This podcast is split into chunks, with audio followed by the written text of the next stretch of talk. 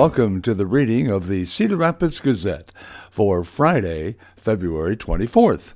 I'm your reader, Kelly Neff.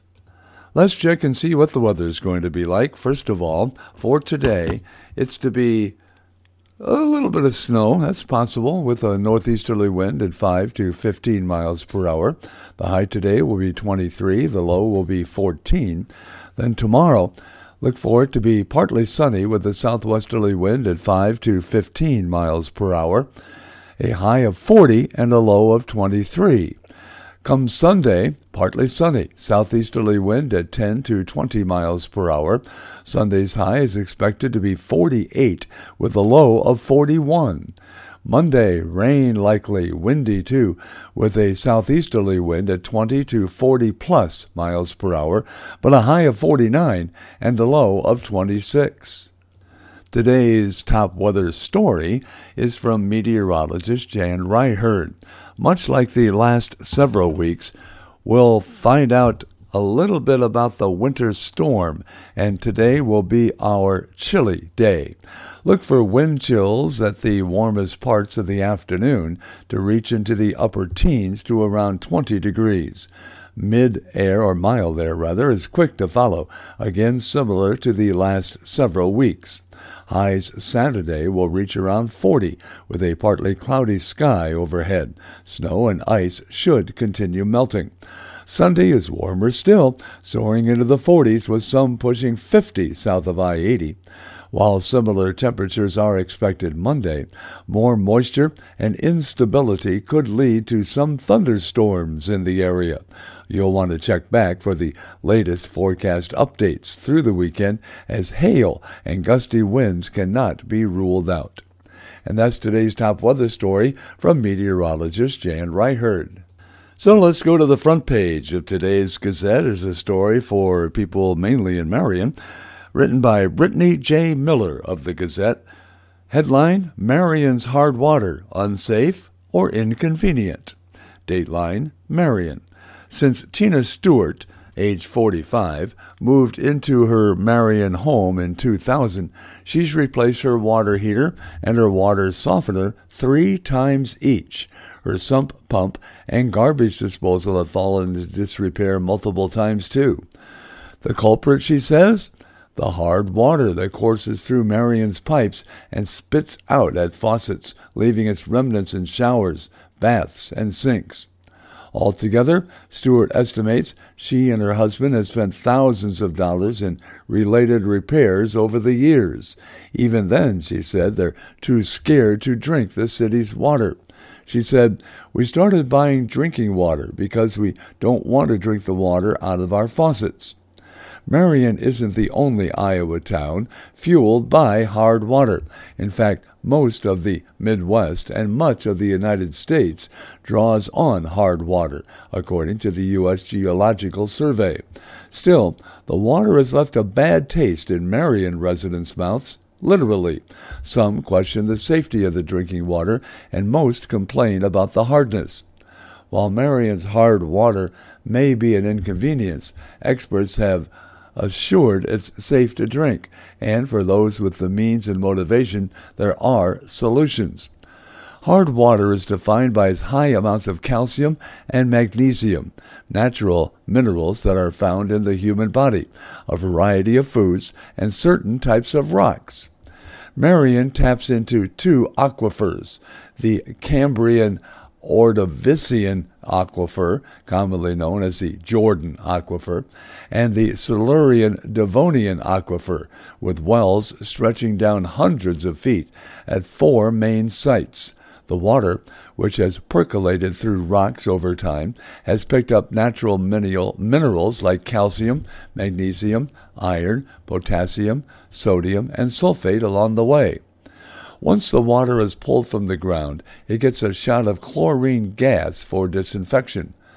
Flows from two wells are run through the city's new $2.8 million iron removal plant that uses special filters to strip excessive iron, which can make untreated water murky.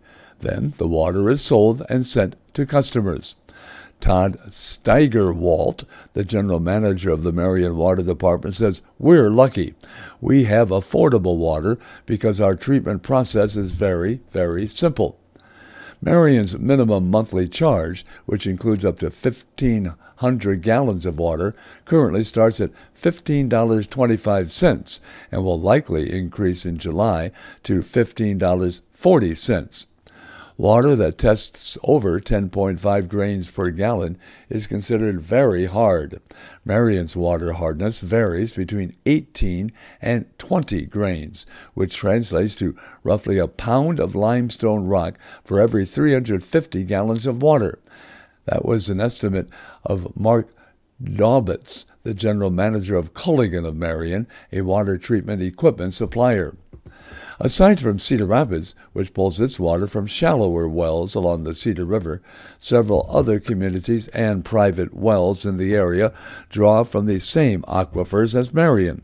The water hardness is about the same, said Territory Manager Josh Rodriguez of Culligan, who said, People always tell me when I'm out in the field how horrible Marion's water is.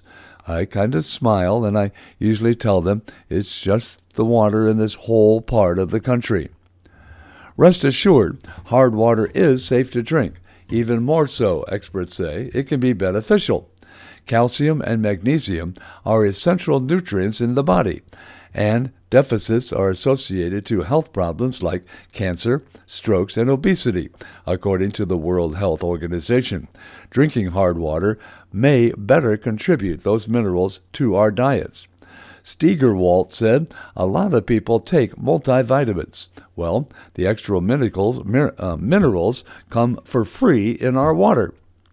That isn't to say hard water can't be a nuisance. It can cause scale or mineral deposits to build up on pipes, fixtures, sinks, and more. The residue makes water heaters less efficient and can affect household appliances. The calcium also reacts and interferes with soap and cleaning supplies, creating a slick film on skin and surfaces. All regulated contaminants in Marion's drinking water are within state and federal guidelines, according to the Water Department's annual water quality reports. Calcium and magnesium aren't regularly tested because they're not regulated. Measurements are taken when new wells are created, showing a range of 69 to 100 milligrams of calcium, depending on the well, and a range of 21 to 36 milligrams of magnesium. Iron is currently tested daily at the iron removal plant, where the mineral is completely filtered out. The Environmental Protection Agency's non enforceable guideline for iron in drinking water is 0.3 milligrams per liter due to its impacts to water color, taste, scaling, corrosion, and staining.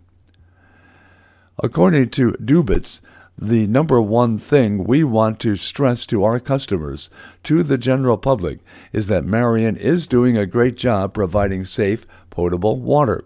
There should be zero fears, fears that there's a health concern with the water coming into the home. For those who don't like their hard water, there's a solution, one that Steigerwaldt calls a luxury and Dubitz calls an aesthetic discussion, and that is water softeners. The equipment is filled with tiny plastic heads that are saturated with sodium chloride or salt.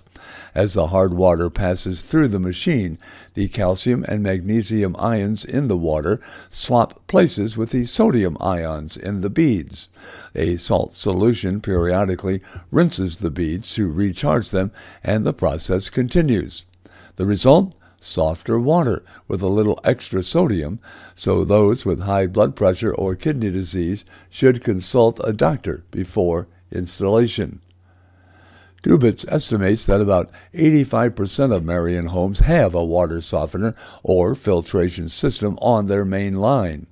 The price tags on the equipment can vary from around $600 to more than $5,000, but the softer water can alleviate damage to fixtures and appliances, require less soap, and increase the efficiency of water heaters. Dubitz says for most customers, you can break it into under a dollar a day expense in their home. It can actually become a financial positive choice. Cedar Rapids already has a softening plant for its city water. For Marion, though, softening water before it reaches homes could triple or quadruple current water rates.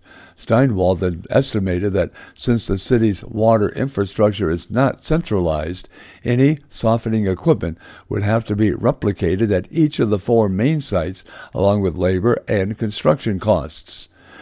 Steigerwaldt also said some customers admittedly fewer, say they prefer the hard water. He said, We do have a lot of customers, so we can't please everyone. Water softeners are customized, customizable for the individual. They have super, super soft water, or they can have hard water if they choose. They can kind of dial it into their own preference. Also on the front page today is a story written by Erin Jordan of the Gazette. Pipe filing won't seek eminent domain. Dateline Cedar Rapids. Wolf Carbon Solutions will not use eminent domain to acquire easements for a carbon dioxide pipeline through eastern Iowa, according to the company's permit application that was filed Thursday with the Iowa Utilities Board. That decision to obtain all the land for the pipeline route through voluntary easements sets the Wolf project apart from two other proposed CO2 pipelines in Iowa and sidesteps the most contentious aspect of the pipeline development.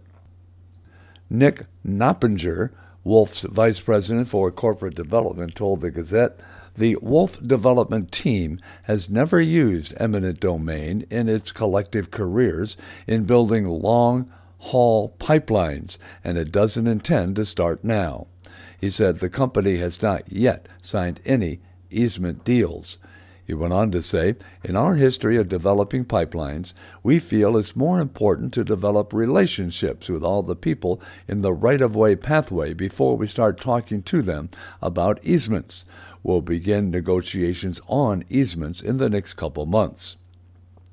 Wolf's proposal calls for collecting compressed carbon dioxide at ADM plants in Cedar Rapids and Clinton and shipping it in a 16 inch underground pipeline to ADM's sequestration site near Decatur, Illinois. Wolf wants to find other industrial clients to tie into the project, which would be eligible for up to $1 billion a year in federal tax credits. The 280 mile project, with 95 of those miles in Iowa, would provide $1.1 billion to economic development for Iowa, Wolf officials said at an informational meeting in December in Cedar Rapids. In Linn County, there would be 311 jobs during construction of the pipeline, bringing in $22 million. Iowa has two other proposed CO2 pipeline projects that already have applied for permits from regulators. Summit Carbon Solutions proposes a five state pipeline with 680 miles in northern and western Iowa that would end at a site in North Dakota. The Iowa Utilities Board last week released a schedule calling for the public hearing on the Summit project to happen between October and January. Navigator CO2 Ventures wants to build a 1,300 mile underground pipeline with 900 Iowa miles stretching from the northwest to the southeast corners of the state. Both of those companies have asked the Iowa Utilities Board to be granted the right to use eminent domain to force easements with compensation from landowners who don't sell willingly. Cedar Rapids Metro Economic Alliance Director Doug Neumann said in August that the organization supports a carbon dioxide pipeline that would benefit ADM, one of its members, despite opposition from many landowners on the proposed route. Neumann said, We have looked at this project, and our organization supports this project, and only this CO2 pipeline project in Iowa at this time. To support the agribusiness economy of Iowa, we need companies like ADM to be successful. ADM has been producing ethanol since 1980 and operates a heavy volume wet mill and a dry mill, as well as a cogeneration plant just south of Highway 30 in Cedar Rapids. Besides ethanol, the company produces starches, sweeteners, and animal feed. The Cedar Rapids site employs 450, with another 200 and 300 skilled trade contractors on site, officials told the Gazette in October. The Wolf Project has a lot of local opponents, including people who posted signs against it near Ely. More than 150 people attended a rally February 21st at the Iowa Capitol denouncing the pipeline projects. Concerns include fear of explosions, landowner rights, and uncertainty about what happens after the pipeline's 20 year lifespan. Iowa House Republicans advanced a House file which would require CO2 pipeline companies to obtain 90% of the miles along their path through voluntary easements. The bill also would place a moratorium on projects until the Federal Pipeline and Hazardous Materials Safety Administration develops new rules that govern the hazardous pipelines. Here's a front page story with a local slant written by Caleb McCullough of the Gazette's Des Moines Bureau. It says House may ban transgender care for minors. As Republican lawmakers advance bills that members of Iowa's LGBTQ community say targets them for discrimination, the Iowa House now may take up a ban on providing gender affirming care for transgender minors, according to House Speaker Pat Grassley. His comments came as the House Government Oversight Committee heard testimony from doctors that deal with transgender patients who said providing gender affirming care to minors is a methodical and deeply personalized process that involves multiple doctors and the consent of patients. Grassley, a Republican from New Hartford, speaking before the hearing Thursday, said, Based on some of the information we've had shared with us, I think that there could be an expectation of seeing some legislation potentially coming forward, but obviously we want to see how that hearing plays itself out. Grassley did not say what exactly the legislation would entail, but he said it could include a ban on puberty blockers, hormones, and surgeries, all interventions that are used with varying frequency on youth whose gender identity does not align with their sex at birth. The move would contradict the guidance of several major medical groups, including the American Medical Association, the American Pediatric Association, and the American Association of Psychiatrists. In a letter to state governors in 2021, the American Medical Association urged against limiting the practice and said gender affirming care correlates with a reduction in mental health problems and suicide attempts. A wave of similar legislation in Republican led states has been considered this year, and Utah and Florida are among the states that have enacted such bans. House Minority Leader Jennifer Konfrst of Windsor Heights said the hearing on gender affirming care was performance, and Democrats would oppose any legislation that bans gender affirming care for minors said at the end of the day, this is really just a show. If something does come forward, uh, or if something if moves along from the Senate, or some language moves forward, of course, we'll be opposing that. But we want to make sure that any legislation we do with regard to health care is based on science and expertise and not internet conspiracy theories. Legislation has been proposed in the Senate that would ban gender affirming puberty blockers, hormones, or surgeries for minors and would allow a person to bring a lawsuit against a doctor who performs the care. But the measures have not moved through the committee process. In the hearing yesterday, lawmakers heard from Katie Imborek, co director of the University of Iowa Healthcare, LGBTQ Plus Clinic, and Dave Williams, the chief medical officer at Unity Point Health, on the medical care that the facilities provide. Imborek said the UI follows guidelines set out by medical organizations, including the Pediatric Endocrine Society, to treat youth with gender dysphoria. The clinic treats minors that have been diagnosed by a mental health professional. The clinic does not use any medical intervention on minors before they've reached puberty and does not perform genital reconstruction surgery on minors, according to what Imborek said. When a patient who has been diagnosed with gender dysphoria reaches puberty, the clinic may prescribe a medication that stops puberty. It's called puberty blockers. Later, in adolescence, it may prescribe hormone treatments and, in some cases, perform a surgery to remove breast tissue. Imborek said gender affirming care leads to a decrease in behavioral and emotional problems, depression, and suicidal ideation. She said, No one is rushed through this process. Minors are not provided care without parental support. The evidence shows it not only helps, but can be life saving.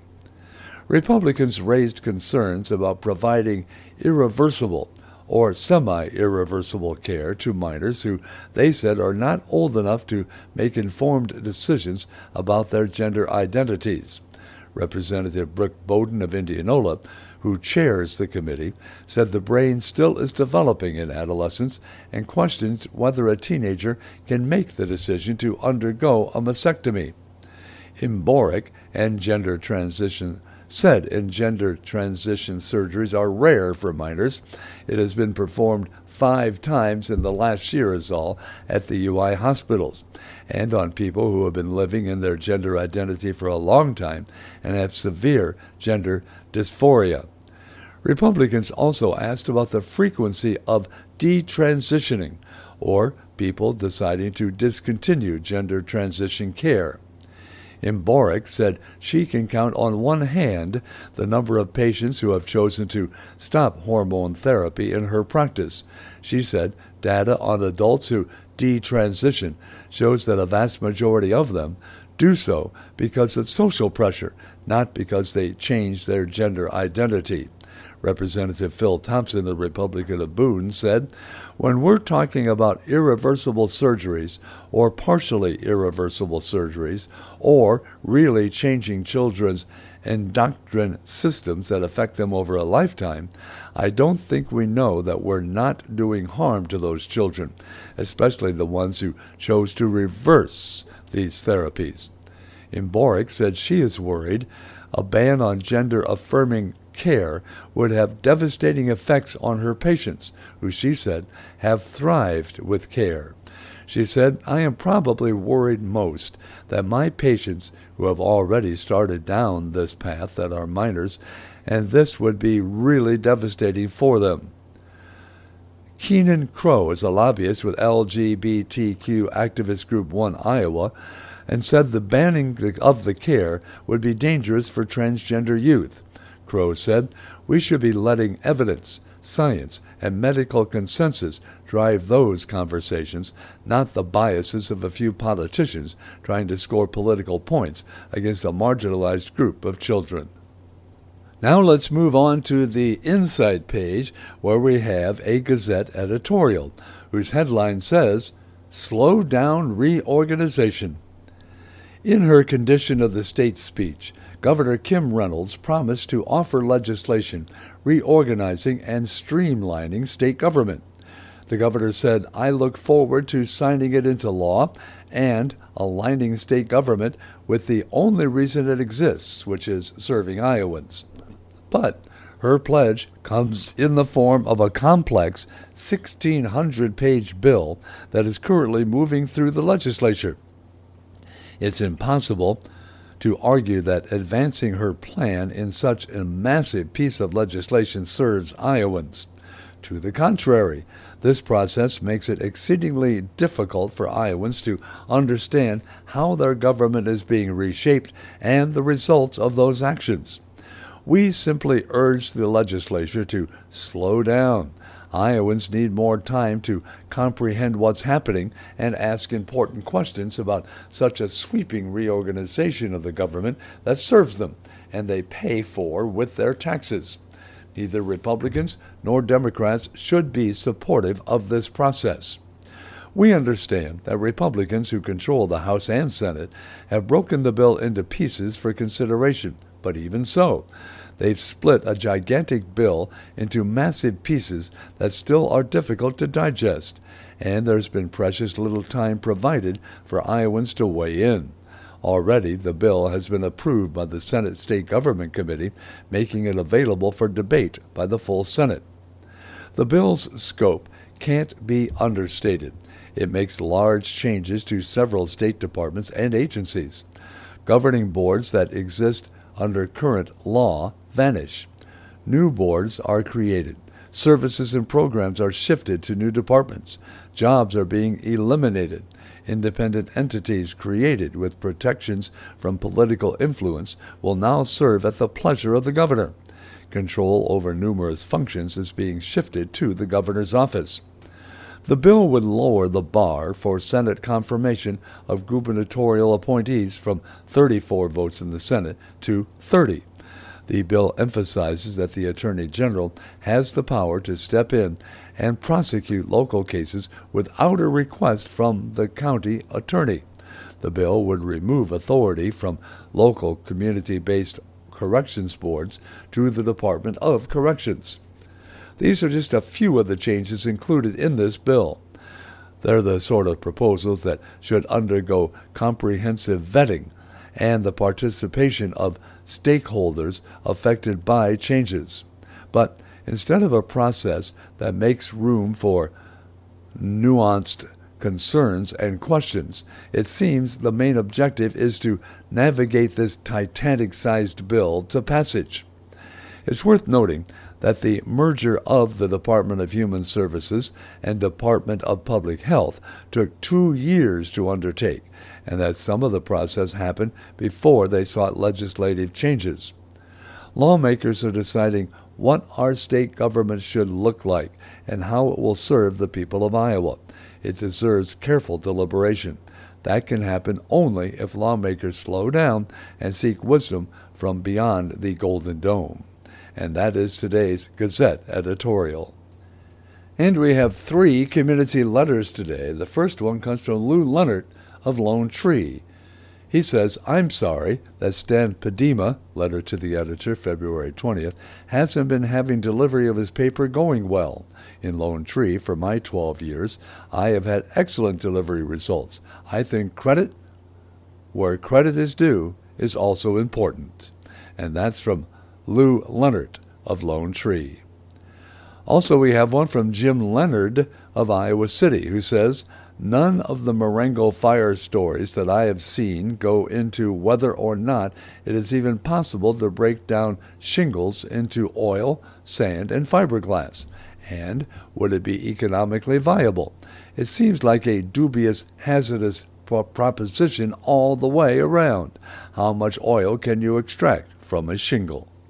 That's from Jim Leonard of Iowa City. And there's one from Mary Mokler of Cedar Rapids who says, Everyone should read and heed Saturday's column by Debbie Koopman. They can still talk about politics with politeness and civility. Well, it was fun not so long ago when we could do that. What a shame upon our people and politicians that our country has become so divided and opinionated that we can no longer listen to each other. Of course, we will not all agree, and that's okay, but we can all listen with respect to each other's opinions and perhaps learn from another's perspective. Good conversations and exchange of ideas can help us come together as a nation and work together for good government. And that is from Mary Moakler of Cedar Rapids. You are listening to the reading of the Cedar Rapids Gazette for Friday, February 24th on IRIS, the Iowa Radio Reading Information Service for the Blind. Now let's turn to today's obituaries. We have only one in the shorter other notices. That's from Cedar Rapids. Edna May Pisek, 97, died Wednesday, February 22nd. The Teahen Funeral Home and Cremation Services of Cedar Rapids is in charge of those arrangements. Now for the longer, more detailed obituaries. Alva Eugene Van Alst, age 85, of Central City, passed away on Tuesday, February 21st at his home. A funeral service will be held at 10:30 Tuesday morning, February 28th at Radiant Church at 3233 Blair's Ferry Road Northeast in Cedar Rapids with Pastor Rick Gale officiating. The family will greet friends and family from 9 a.m. until service time on Tuesday at the church. In agreement with his wishes, cremation will take place after the service. Murdoch Funeral Home and Cremation Service of Marion is assisting the family. Mark Stephen Wharton, age 67 of Cedar Rapids, passed away at his home on Wednesday, February 22nd, surrounded by his loving family. A memorial visitation will be offered at the Cedar Valley Bible Church at 3636 Cottage Grove Avenue Southeast on Monday, February 27th from 2 p.m. until service time at 3 p.m. with Pastor Joel D'Souza officiating. Memorial contributions may be made in his name to Dogs Forever and or His Hands Free Clinic. A beautiful soul passed away unexpectedly on February 8th at the age of 69, Susan K. Voorhees of Cedar Rapids, but there is no information on services. Wayne Edward Huschlin, age 90 of Edgewood, passed away on Wednesday, February 22nd, at the Edgewood Convalescent Home of Natural Causes. There will be a memorial service at 11 o'clock Saturday morning, March 4th, at the Leonard Muller Funeral Home in Edgewood, with the Reverend Mary Green officiating. Visitation will be from 9 till 11 a.m. Saturday, March 4th, at the Leonard Muller Funeral Home in Edgewood. Interment with military rites will be at the Edgewood Cemetery in Edgewood. Turning our attention now to the sports page, we have a college wrestling story having to do with Coe, written by K.J. Pilcher of the Gazette. It says Kohawks Henderson defies the odds. Dateline Cedar Rapids. Brady Henderson recalled the long ride home from Decorah.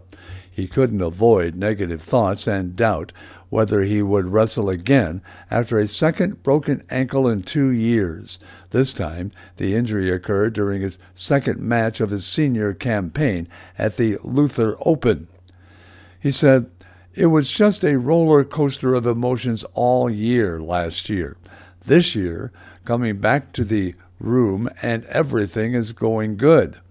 The first tournament of the year, I break my other ankle. Out for the year. The doctors told me I won't be able to come back. Despite the initial prognosis, Henderson has returned to the Coe College lineup for the NCAA Division III Lower Midwest Regional today and Saturday at the BOS Center in Springfield, Illinois. The Kohawks are among the 19 team field that includes the rest of the American Rivers Conference program, Cornell, and schools from Illinois, Missouri, Arkansas, Alabama, and Texas. Henderson, who is one and one at 157 pounds, said, Coming back and getting this chance is cool in a way.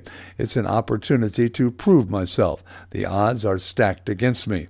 I haven't competed in two to three months.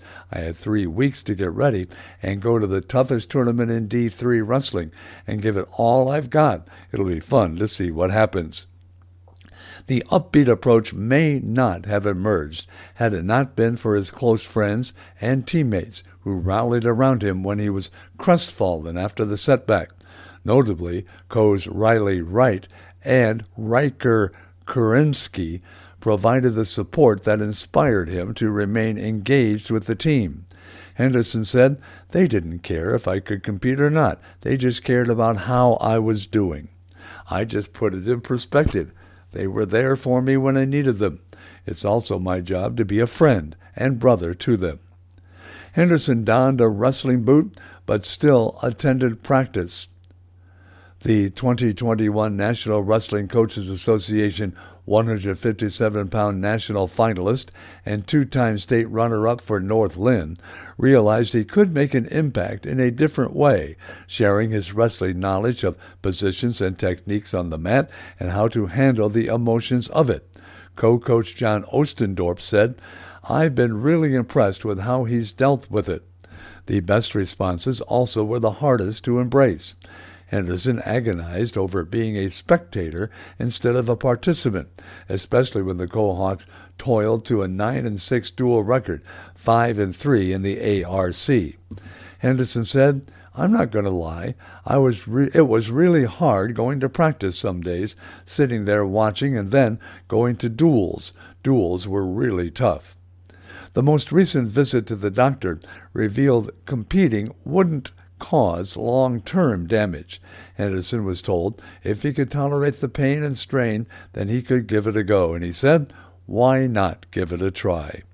The field this weekend includes four top 20 programs, including number 1 Wartburg, number 5 North Central, number 14 Loras, and 20th ranked Luther. 35 ranked wrestlers will contend for NCAA tournament berths. The top three at each weight advance to the national tournament, which is problematic for weights like heavyweight that boast five ranked wrestlers, in addition to Coe's returning All American Caleb Reeves. In boys high school basketball from last night, the Class 3A sub-state semifinals were held, and there were some area teams in action. Marion defeated Decorah 71 to 68. Williamsburg was eliminated at the hands of Des Moines Hoover 65 49. Mount Vernon's season came to an end via a 64 61 defeat by Charles City. Solon kept alive, beating Mount Pleasant 49 to 36, and Cedar Rapids Xavier is still going strong, having defeated West Dubuque 64 to 53. In girls' regional finals, in Class 1A, North Linn won a spot at the state tournament by beating Montezuma 69 to 40. And in Class 3A, Iowa City Regina defeated Mediapolis in overtime 55 to 54. Moving back to the news section of the paper, we go to the Iowa Today page and a story written by Emily Anderson of the Gazette. Dateline Cedar Rapids. One person was injured Wednesday evening in a shooting in the 1500 block of 3rd Avenue Southeast, according to the Cedar Rapids Police Department. Police were called to the scene at 6:03 p.m. Wednesday for reports of shots fired. They found a 26-year-old man suffering from apparent gunshot wounds. The man, who is, has not been identified, was treated and transported to a hospital, according to a news release. The extent of his injuries or his condition were not provided. Investigators interviewed witnesses and asked anyone with information about the incident to call the Linn County Crime Shoppers, uh, Stoppers at 1 800 272 7463. Also on the Iowa Today page, a story written by Trish Mahaffey of the Gazette, prosecutor to use Chicago man's comments to recommend prison.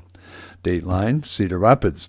A prosecutor will ask a judge to run consecutive sentences, 107 years in total, for a Chicago man who told the deputy he shot during a robbery that his injuries should have been worse. Linn County Attorney Nick Maybanks filed a motion yesterday on his attempt to present evidence at the sentencing of Stanley L. Donahue that Donahue told the Linn County Sheriff's Deputy Will Halverson, quote, it should have been worse than it was, and cursed him as he was taken out in handcuffs after a jury convicted him on 10 charges on Tuesday. The 38 year old Donahue was convicted of attempted murder of a peace officer, two charges of first degree robbery, willful injury causing serious injury, attempt to elude, two charges of false imprisonment, trafficking in stolen weapons, disarming a police officer, and felon in possession of a firearm. Donahue robbed a Casey's store in Coggon on June 20, 2021, and fired 10 shots at Officer Halverson, striking him in the torso and leg seven times when he was responding to the alarm. In his motion, Maybanks said Donahue's remarks were captured on a video feed posted on the Gazette's website, which was obtained by the Linn County Sheriff's Office. Donahue's comments also were heard by many onlookers in the audience, including Lieutenant Dave Buter of the Sheriff's Office. The statement is an aggravating factor for the court to consider for sentencing in this case and will be used by the prosecution, along with other factors, to make an argument for stacked sentencing, Maybank said. Sentencing for Donahue is set for May 5th. According to testimony, Donahue entered the convenience store that night, and when he went to pay a store employee, Jacob Christensen, at the front counter, pointed a gun and said, Give me the money.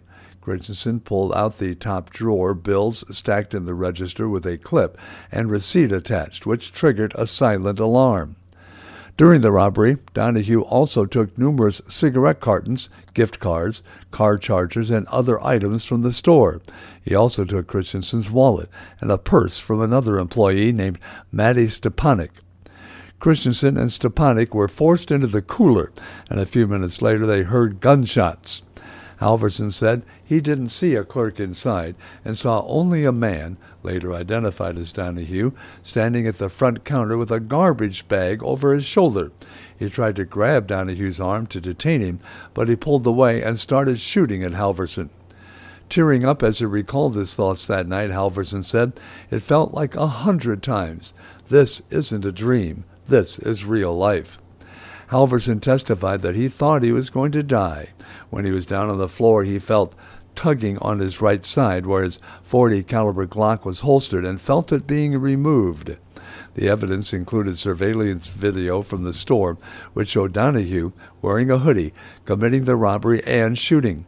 Donahue fled the store before other deputies arrived, but one deputy pursued his van. After Donahue crashed on a bridge in Coggon, deputies found more stolen items Halverson's Glock and Donahue's gun used in the shooting in the van. Donahue was arrested 14 hours after the robbery when a TV news crew spotted him walking along Aldrich Road in Coggon. A story written by Vanessa Miller of the Gazette says universities have $15 billion impact. With lawmakers in the throes of deciding how much money to appropriate Iowa's public universities for the upcoming budget year, the State Board of Regents this week released a new economic impact report showing its campuses collectively added $14.9 billion to the state's economy in the 2022 budget year. The combined impact from the University of Iowa, Iowa State University, and the University of Northern Iowa operations, construction, healthcare, economic development, research activity, visitor and student spending, volunteerism, and alumni support is equal to about 7% of the state's gross state product, according to the report.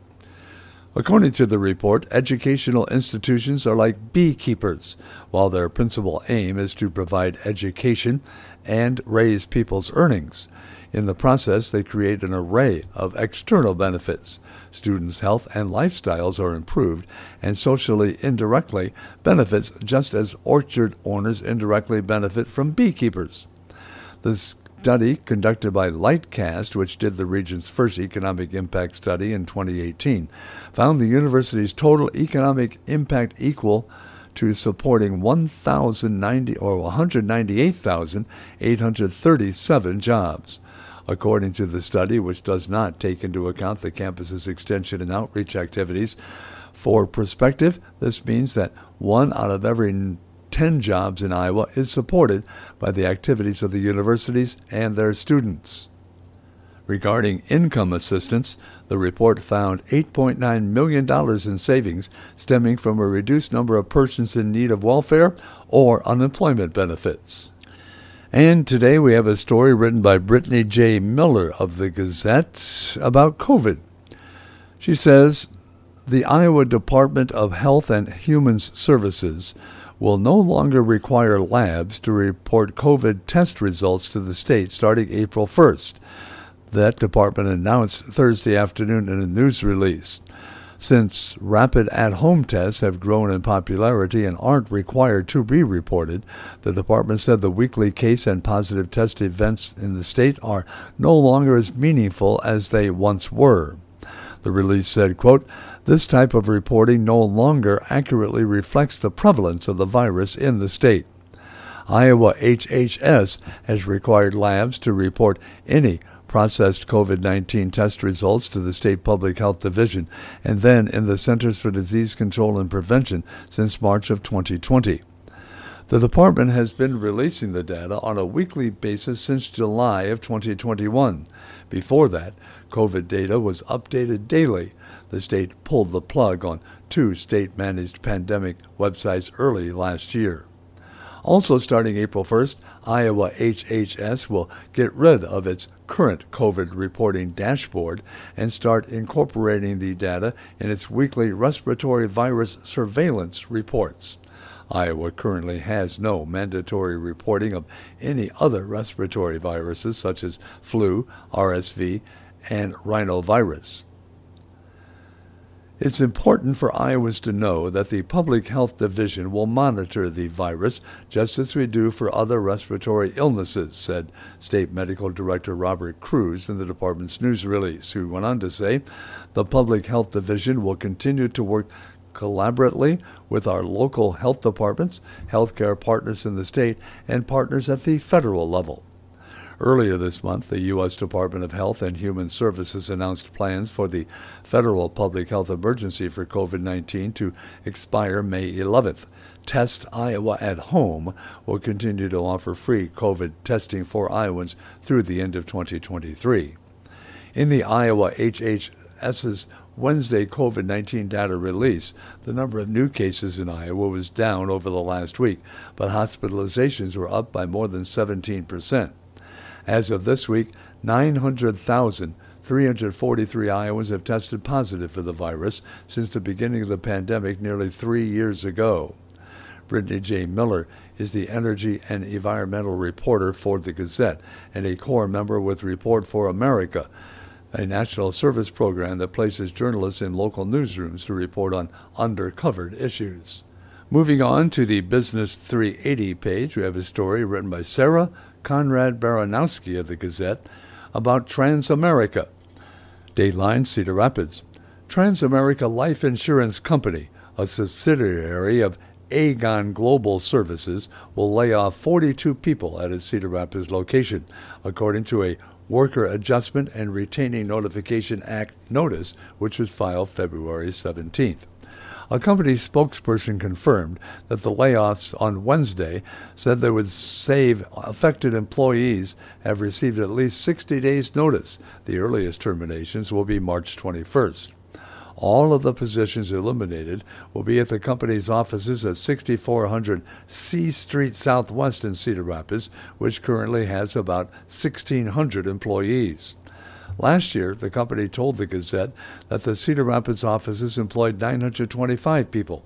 A spokesperson attributed fluctuations in office numbers to the pandemic and arrangements were that allowed people to work from home.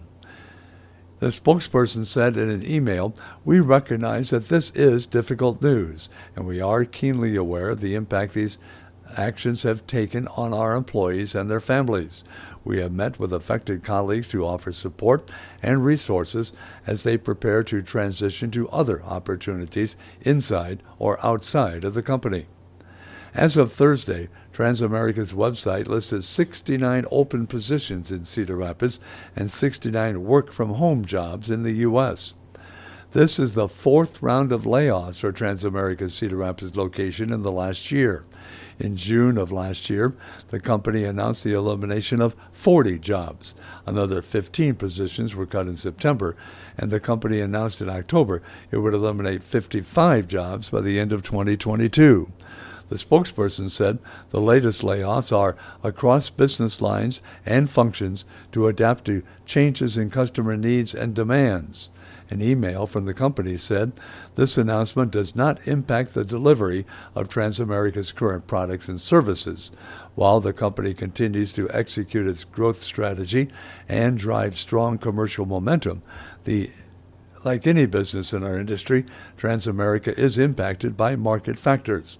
Transamerica and its parent company, Aegon, employ nearly 2,400 people in Iowa. Last June, Transamerica auctioned its 51 acre Cedar Rapids campus on Edgewood Road Northeast near Highway 100 for $7.02 million. The property was purchased by Homestart International, which has offices in the Quad Cities and plans to develop the land.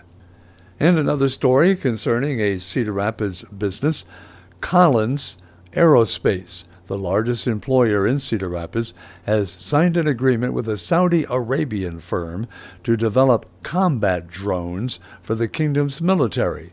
A memorandum of understanding was signed Tuesday during the International Defense Exhibition and Conference 2023 in the United Arab Emirates.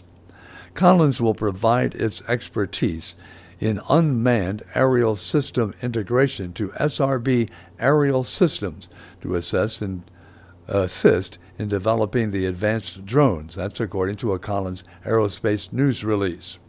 The new drone was showcased at the expo at the stand manned by Raytheon, which is the parent company of Collins Aerospace, according to the BreakingDefense.com website. This partnership is a key step in supporting the Kingdom of Saudi Arabia's Vision 2030 to bring locally owned and manufactured products to the kingdom, according to Colin Mahoney, who's president of Customer and Account Management at Collins Aerospace. Major General Ahmed Al Jahani, the CEO of SRB, said the company and Collins, quote, will develop the framework to support research and development of strategic UAS, unmanned aerial systems, and robotic technologies for the Saudi forces, as we ambition to grow our offering with UAS weapons and urban air mobility solutions. SRB Aerial Systems is a leader in design, development, and production of unmanned aerial systems products. Collins will be working with SRB on a trial flight in the second quarter of this year, with the drone system ready for production in 2024. As one of the only drone manufacturers in the Kingdom of Saudi Arabia, SRB Company has a goal of providing 100% locally owned and manufactured unmanned flight systems to the country. Collins' experience in producing cost effective mission systems, hardware, and software, software, according to the news release, will be critical assets in developing the drone technology. Terms of the agreement were not disclosed. In the living section of today's paper is an interesting story written by the Mayo Clinic News Network. It says, Question My husband has swapped out his regular morning coffee for an energy drink. Are these healthy options for getting his daily dose of caffeine? Do energy drinks have more caffeine than regular coffee? And how much caffeine is too much? Answer People love their caffeine, whether it's coffee, tea, soda, or energy drinks like your husband. It's the most common stimulant in the world, and about 90% of all adults consume caffeine in some form every day. Many different caffeine options and flavors are readily available. Caffeine's health effects vary from person to person and depend on the dose. It's been shown to improve vigilance, reaction time, alertness, and ability to concentrate. It can help alleviate the adverse effects of sleep deprivation. Caffeine intake is also associated with the reduced risk of Parkinson's disease, Alzheimer's disease, alcoholic cirrhosis, and gout. However, caffeine intake also is linked with nervousness, insomnia, irritability, and panic attacks. Those with pre existing anxiety disorders may be more susceptible to these effects. Caffeine can temporarily raise blood pressure, and a high intake has been associated with mild increase in cholesterol levels. People who routinely consume caffeine may develop physical and physiological dependence and may experience withdrawal systems if intake is abruptly stopped. Another ingredient to review in his energy drinks is sugar. Many can contain significant amounts of added sugar or other sweeteners. High intake of added sugar can contribute to a variety of health problems, so the Dietary Guidelines for American rec- Americans recommends limiting the intake of added sugars to no more than 10% of totally, total daily calories. If your husband follows a 2,000 calorie diet, no more than 200 calories per day should come from added sugars. This is about 12 teaspoons a day. One of 16 ounce can of some energy drinks can contain as much as 210 calories and 47 grams of added sugar, which is equal to roughly 12 teaspoons. This is an entire day's worth of added sugar.